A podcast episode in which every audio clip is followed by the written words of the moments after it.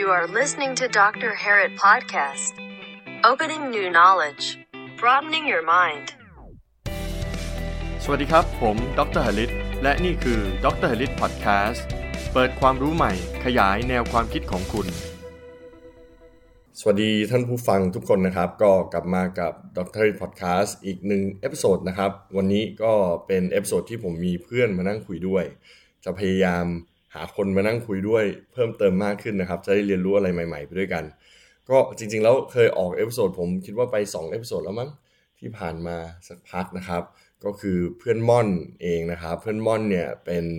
Marketing Manager อยู่ในองค์กรใหญ่องค์กรหนึ่งนะครับ มีความรู้มากมายเลย เดี๋ยววันนี้มาพูดคุยกันถึง New Skill สำหรับ 2021 นะครับอะเพื่อนม่อนแนะนำตัวเองนิดนึงครับนะครับก็จบที่มหาวิทยาลัยขอนแก่น ณะวิทยาการจัดการสาขาการตลาดนะครับ แล้วก็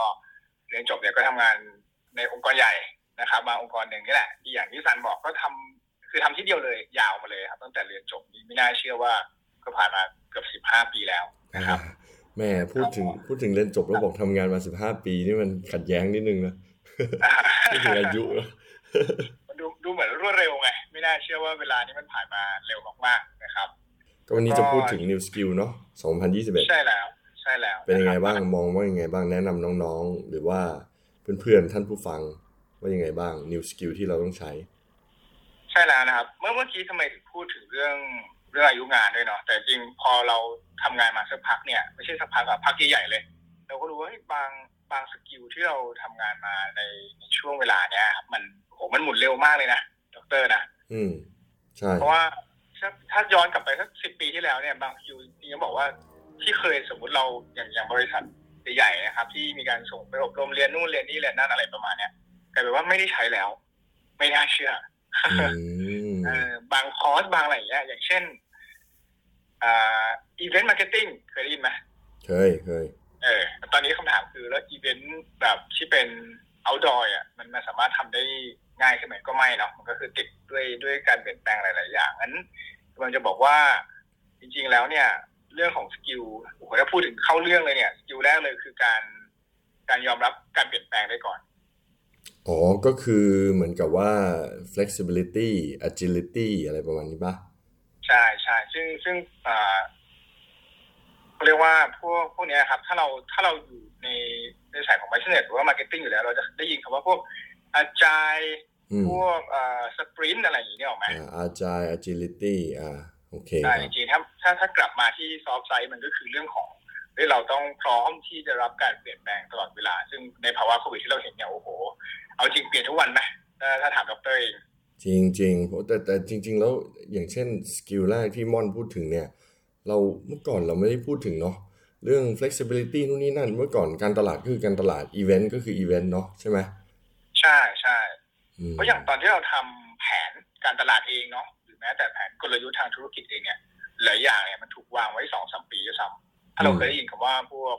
อ่า medium term plan อะไรอย่างเงี้ยเนาะอืมนั่นแหละเป็นสิ่งที่บอกว่าอ๋อแผนเนี้ยสามารถใช้ได้เลยเป็นปีนะสองปีหรือแม้แต่ถ้าถ้าถ้าใน organization ใหญ่ๆห้าปีนี่คือ medium term plan แต่วันเนี้ยไม่มีมีแต่มีแต่ next plan ซึ่ง next plan ความหมายคือว่ามันต้องแมทช์กับเรื่องของอายุ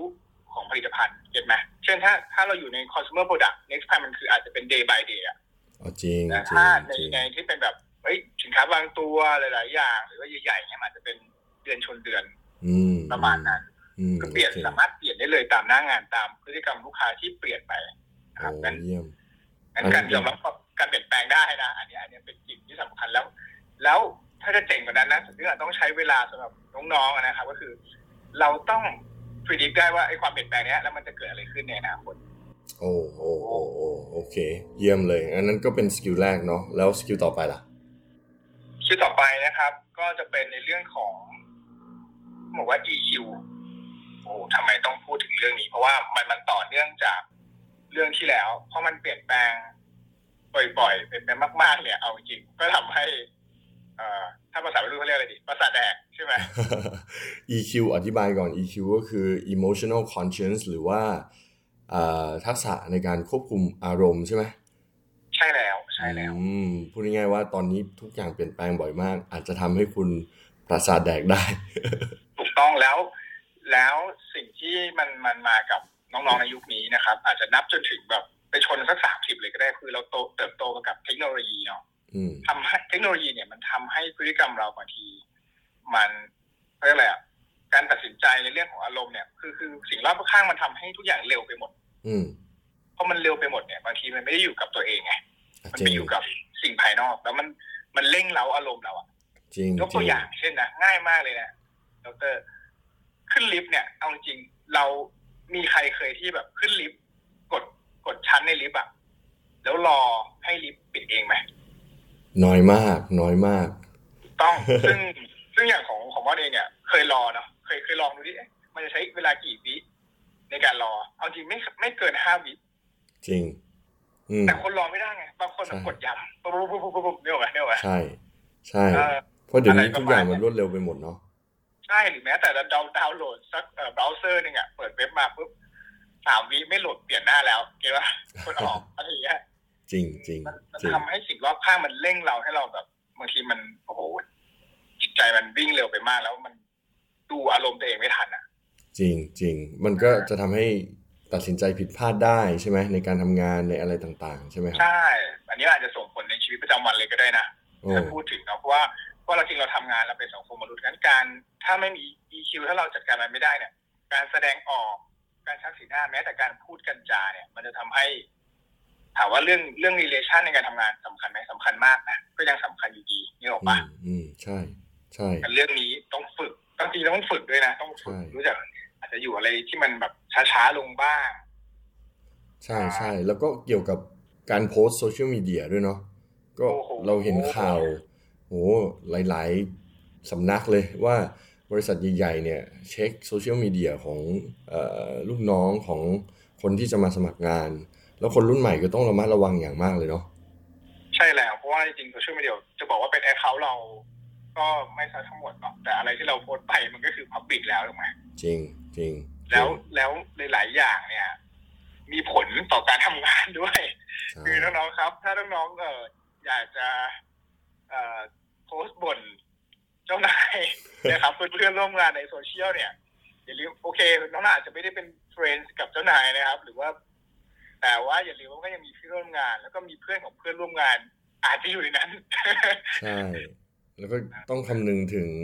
เอ่อเขาเรียกว่าอะไรอะภาพลักษณ์ขององค์กรด้วยเนาะอันนี้สำคัญ โอ้โหอันนี้สำคัญมากยิ่งองค์กรใหญ่เนี่ย ต้องบอกว่าเป็นระดับ policy เลยนะใช่ไหมเออใช่เป็นระดับ policy แต่เขาไม่ได้ใช้คำว่า อาจจะไม่ได้ใช้คำว่าเฮ้ยต้องอ่าหรือ order ลงมาจริงๆเขาเขาจะใช้คำว่าขอความร่วมมือ ใช่ คือมันก็ไม่อยากถึงขนาดจะไปปิดกั้นใครหรอกเนาะแต่ว่าเรื่องโซเชียลมีเดียอะไรเนี่ยมันมันค่อนข้างที่จะเร็วอย่างที่ม่อนบอก แล้วก็มี Impact ที่ค่อนข้างสูง มันมีทั้งข้อดีแล้วก็ข้อเสียมากมาย ฉะนั้นคงต้องระวัง ฉะนั้น EQ เนี่ยเป็นสกิลที่เออเห็นด้วยเลยว่า โคตรจะสำคัญเลยเนาะในยุคเนี้ยใช่ใช่ในยุคนี้ต้องต้องมีสติมาก ๆ เลยแล้วก็ อันนี้อาจจะฝากให้น้องๆอีกนิดนึงอะนะครับ อันนี้น่าจะเป็นเป็นสิ่งที่เอาไปใช้กับเรื่องพวกนี้ได้นะครับคือถ้าถ้าเราฟังอะไรมาหรือว่าเราเราอยากจะพูดอะไรที่ที่ได้รับข้อมูลมาอย่างเงี้ยมันจะมีอยู่สี่สี่เรื่องสี่หลักง่ายๆเนาะอืมอย่างแรกเลยคือว่าสิ่งนั้นนะเป็นความจริงหรือเปล่าอะถูกต้องอะ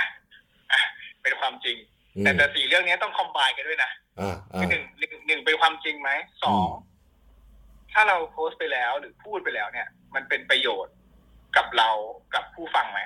อ่าอ่าจริงจริงเรื่องความจริงเนี่ย บางทีเราได้ยินมาเราไม่เคยเห็นเราไม่รู้เนาะมันไม่ได้เช็คเนาะเออบางบางบางทีเนี่ยปัจจุบันเนี่ยในไลน์อะแชร์อะไรมาก็ไม่รู้ ฟังดูเออ มันน่าสนใจไว้แชร์ต่อบางทีเราไม่รู้มันจริงหรือไม่จริง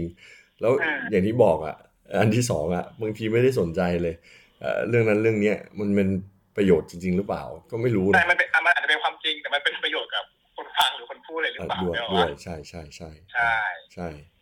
อะข้อสามก็สุดท้ายถ้ามันถ้ามันเป็นถ้ามันเป็นความจริงอะเป็นประโยชน์กับผู้พูดเป็นประโยชน์กับผู้ฟัง แล้วถ้าจะพูดตอนนั้นนะมันมันถูกกาลเทศะไหมจังหวะ จังหวะเนาะเออต้องจริงจริงอันนี้อันนี้ดีก็ดีดีก็อันฝากนี้ดีดีเป็นข้อคิดที่ดีเลยฝากเพื่อนๆ แล้วก็ท่านผู้ฟังทุกคนเนาะใช่อะต่อมาสกิลข้อสามข้อสามเลยเนี่ย ก็เป็นเรื่องที่ต้องฝึกกันนะครับคือเรื่องของเขาเรียกว่า decision making อ่าการการตัดสินใจใช่ซึ่งในในภาวะการเจอปัญหาต่างๆ หรือในการทำงานต่างๆ เนี่ยอ่าการตัดสินใจเนี่ยก็จะมีมีผลสำคัญมากๆเหมือนกันอืมอ่าซึ่งอาจจะฟังดูเฮ้ยพี่ทำไมมัน มันดูไกลตัวจังมันเป็นหน้าที่ของพี่ๆ manager หรือ boss หรืออะไรก็ตามจริงๆไม่ใช่ครับมันก็คือจริงๆงานทุกงานเนาะเราจ้างพนักงานมาเพื่อแก้ปัญหาในงานไงอืม ถ้างานมันมันไม่มีปัญหาก็ไม่ต้องแก้ไงใช่ปะอืมใช่ใช่ใช่ไหมครับอันนี้ต้องถามด็อกเตอร์ด้วยในฐานะที่ทำธุรกิจหลายๆอย่างจริง ๆ มันก็อย่างม่อนบอกเนาะมันสำคัญมากการตัดสินใจ ไม่ใช่แค่หัวด้วย แต่ว่าต้องต้องลงมาจากด้านล่างเพราะว่าจริงๆแล้วมันเป็น value chain หรือว่าห่วงโซ่คุณค่าเนาะคือทุกคนในองค์กรมี impact หมดใช่ไหมใช่อ่าถ้าน้องๆอยู่คือจริงๆส่วนใหญ่น้องๆเข้ามาก็อยู่หน้างานเนาะทำงานในระดับที่ที่ ไล่ขึ้นมาอย่างที่ท่านบอกแล้วเห็นปัญหาจริงไงอืมอืมอืมอ่าเป็นปัญหาจริง ๆ แล้วบางทีผู้บริหารเองก็ไม่ได้เจอปัญหาเหมือนที่เราเจอนั้นสิ่งที่ ถ้ามันต้องแก้ตรงนั้นเลยเนี่ย เราจะเราจะทำยังไงกับเรื่องพวกนี้ อืมอืมแล้วการใช้สกิลการตัดสินใจเนี่ย จริง ๆ แล้วมันต้องฝึกเนาะมันต้องเจอปัญหาแล้วมันก็ต้องฝึกเทรนไปเรื่อยๆ แล้วก็ต้องกล้าที่จะตัดสินใจ ใช้ข้อมูลที่ที่ครบถ้วนใช่ไหมอย่างม่อนเองมีมีสตาฟทีมงานค่อนข้างเยอะเนี่ยเอ่อมีการเทรนเขายังไง เราก็จะมีการเอ่อเทรนในเรื่องของต้องดูก่อนว่าปัญหานั้นมันเป็นเป็นปัญหาที่ที่เกิดขึ้นแล้ว อืมมันสามารถแก้ไขนะตรงนั้นได้ไหมอะไรเงี้ยอืจมริงๆจะก็จะมีลักษณะของพี่เลี้ยง ซึ่งอืมมันหลักการง่ายมากเลยก็คือเอ่อหนึ่งก็คือไอดูอืมคือสมมติเราสมมติว่าเป็นโค้ชกับน้องเนาะไอดูอืมก่อนเอ้ยปัญหาอย่างนี้ หรือเจอแบบเนี้ยทำให้ดูก่อนว่ามันทำยังไง อ่าโอเคอ่าสองสองก็คือวีดู อะอ๋อเราทำไปพร้อมกันโอ้โอเคโอเค จับมือทำอ่าใช่จับมือทำแล้วสุดท้ายยูดู แต่ยูดูเนี่ยอืมไอไอซียูอยู่นะนี่หรอกไหมอ่าเข้าใจเข้าใจอ่าอ๋อมันจะมีสามสเต็ปนี้เพื่อให้ดูว่า โอเค เดี๋ยวพี่โดดน้ำให้ดูก่อน แล้วเรามาโดดด้วยกันอ่าอะลองอ่าดูว่าแล้วต่อไปเราโดดลงไปที่ว่าเราจะว่ายเป็นไหมนั่นแหละคือหลักการง่ายๆอ่าถ้าปล่อยให้โดดตั้งแต่แรกเลยก็คงลำบากใช่ไหมเอ่อถ้าคนรอดก็รอดไง จริงจริงจริงฉะนั้นการตัดสินใจเนาะข้อสามสำคัญมาก คราวนี้มีอีกกี่ข้อ จริงๆมันก็ครอบคลุมแล้วอะครอบคลุมแล้วเนาะสามตัวใช่เพราะว่าถ้าบอกว่า EQ เนี่ยโอ้โหมันอาจจะดูกว้างแต่ว่าอาจจะ specific ให้ให้เรื่อง communication นิดหนึ่งด้วยอะไรเงี้ยอ่าจริง ๆ แล้วดีมากเลยนะเอ่อตอนแรกที่เตรียมมาคุยเกี่ยวกับเอ่อตรงเนี้ย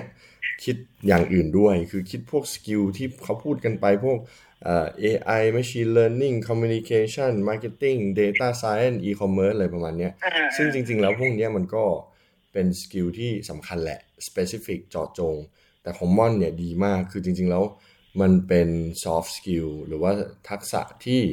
ทุกคนต้องเรียนรู้แหละ เมื่อมีสิ่งเหล่านี้คุณจะไปเรียนอะไรก็ได้ data science programming ก็ได้ใช่ไหมใช่ เพราะว่าอย่างอย่างที่ดรบอกเลยว่า ถ้าเอาจริงๆถ้าจากเฮ้ยบอก new skill ในยุคเอ่อ ศตวรรษที่21คืออะไรเนี่ย ถ้าเราไป search ก็จะเจออย่างที่ดรบอก AI ดูนั่นแต่ มันเป็นที่มันมองคือว่ามันเป็นเครื่องมือในการทำงานมากกว่าอ่าถามว่าจริงเรื่องพวกเนี้ย ใครใคร search เราไม่เจอบ้าง เจอหมดในอินเทอร์เน็ต ใช่ แต่บางที soft side เนี่ยมันเป็นสิ่งที่จะ control ไอ้ tool ส่วนนี้ไงที่เราเอาไปใช้ถูกต้องถูกต้องเหมือนอันนั้นเป็นเทรนด์เนาะมันสามารถเปลี่ยนตลอด แต่ว่าไอ้เรื่องเนี้ยมันสำคัญมันมันครอบคลุมมากกว่า ช่วงเนี้ยไม่ว่าจะ 3 ปี 5 ปี เชื่อว่าไอ้3ตัวเนี้ย agility หรือ agile EQ แล้วก็สุดท้าย decision making เนี่ย มันต้องมีเนาะใช่นะครับ แล้วก็ต้องบอกน้องๆด้วยว่าหรือคนที่ฟังด้วยว่ามันเป็นเรื่องที่ฝึกได้นะครับ มันอาจจะดูว่าเอ้ยไกลตัวทำไมผมทำไม่ได้ ผมเป็นคนใจร้อน แล้วจะมาบอกว่าผมเป็นคนใจร้อน เออจริงๆเราเราเราเราดาวได้มากกว่านั้นเพราะจริงๆเอโดอยส่วนตัวก็เป็นม่อนก็เป็นคนใจร้อนมาก่อนเขาจะว่า เออพอจะจำได้ โดยเฉพาะการเตะบอลอะไรประมาณนั้นแต่ว่ามันก็บางทีบางงานเราก็ไม่ลองไงมันก็จะทำไปแบบผลุนผลันพลันแล่น หรือ Data ไม่พอหรือข้อมูลไม่พอครับในบางสถานการณ์ทำให้การทำงานมันก็ผิดพลาดได้ อืมงั้นคิดว่าเดี๋ยว3 skill เนี้ยเดี๋ยวเรามี episode หน้ามาคุยกันแต่ละ skill ว่าจะ up ยังไงจัดการกับมันยังไงดีไหมเพื่อน ดีเลยครับ อันนี้โอเคก็จะได้ลงในรายละเอียดแล้วก็สำหรับ น้องๆเพื่อนๆที่ฟังอยู่อาจจะได้ไปช่วยไปทำลักษณะของ improvement ตัวเองเนาะพัฒนาตัวเองได้ดีนะครับ